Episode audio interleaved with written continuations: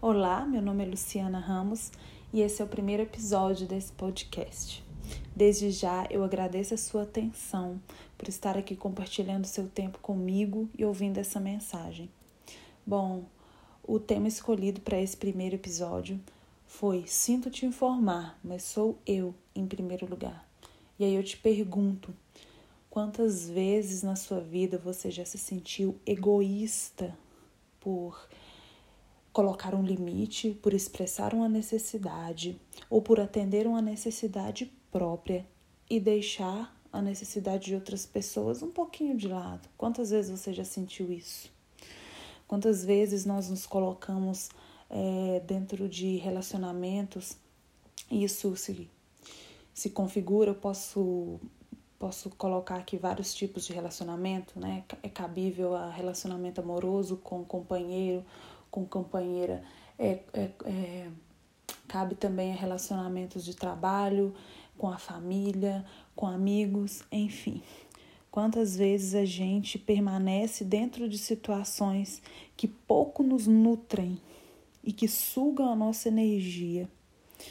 E a gente coloca em xeque o nosso posicionamento, a nossa essência, quem a gente é, em prol das necessidades em prol do outro. A gente coloca os problemas, as necessidades dos outros em primeiro lugar. E a gente fica ali sustentando situações que no fundo não estão nos fazendo bem. E esse tipo de situação, quando a gente vivencia esse tipo de situação desgastante, é, a gente está sendo convidado, é um convite para a gente voltar para dentro de nós mesmos e nos perguntarmos qual é a parte ferida de nós mesmos que sente medo de rejeição, que sente medo de estar só. Mas por quê? O que, que uma coisa tem a ver com a outra? Porque às vezes a gente sente que se a gente comunicar um limite, uma necessidade, a outra pessoa não vai entender. A outra pessoa vai nos abandonar, ou a gente vai criar um conflito. E o que que esse medo, essas feridas de rejeição, de medo de estar só, de medo de conflito, ela nos convida? Ela também nos convida a nós estreitarmos os laços com nós mesmos, a voltarmos para dentro e nutrir mais o nosso autoconhecimento. Ah, mas por quê? Por quê? Que, qual, qual que é o sentido? Eu ainda não estou vendo sentido. Bom, se você ainda não está vendo sentido, é o seguinte: quanto mais a gente estreita esses laços com nós mesmos. Enquanto mais a gente cria base de sustentação e de cuidado com nós mesmos, quanto mais a gente entende que nós e ninguém mais além de nós é a nossa melhor companhia, é a nossa única sustentação quando, quanto mais a gente entende isso, quanto mais a gente se autoconhece, quanto mais a gente se ama,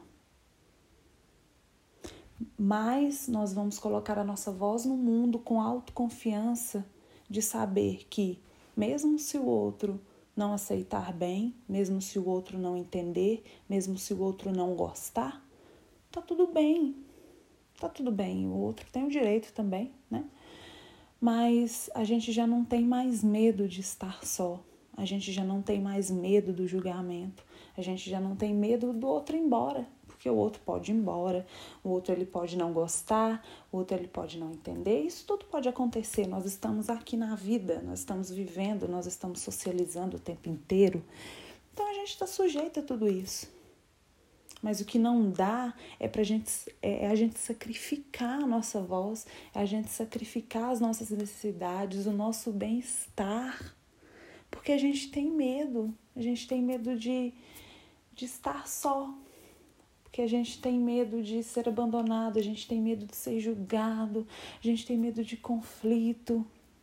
Aí eu te pergunto: a sua paz, aquele bem-estar bem profundo com você mesmo, ele vale ser negociado? Vale ser negociado em prol do que está acontecendo, os movimentos que estão acontecendo ao redor? porque é a forma que o outro vê, que o outro interpreta você, as suas escolhas, tem a ver com ele, tem a ver com a vivência, tem a ver com, com as experiências, tem a ver com os filtros de cada um. Então vale a pena a gente colocar, a gente subjugar o nosso amor próprio, o nosso relacionamento com nós mesmos, a nossa voz, o nosso posicionamento em prol de um universo que nós não estamos vivendo?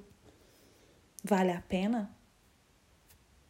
Então eu te deixo com essa reflexão e te faço as seguintes perguntas para que você faça para si mesmo. Vale a pena Vale a pena negociar a sua voz, o seu amor próprio? Qual parte de você ainda tem medo de ser quem você é? E por quê? Quais as feridas e quais as crenças que sustentam isso? Mais uma vez eu te agradeço pelo seu tempo, por ter me ouvido por esses minutos e espero que tenha feito sentido.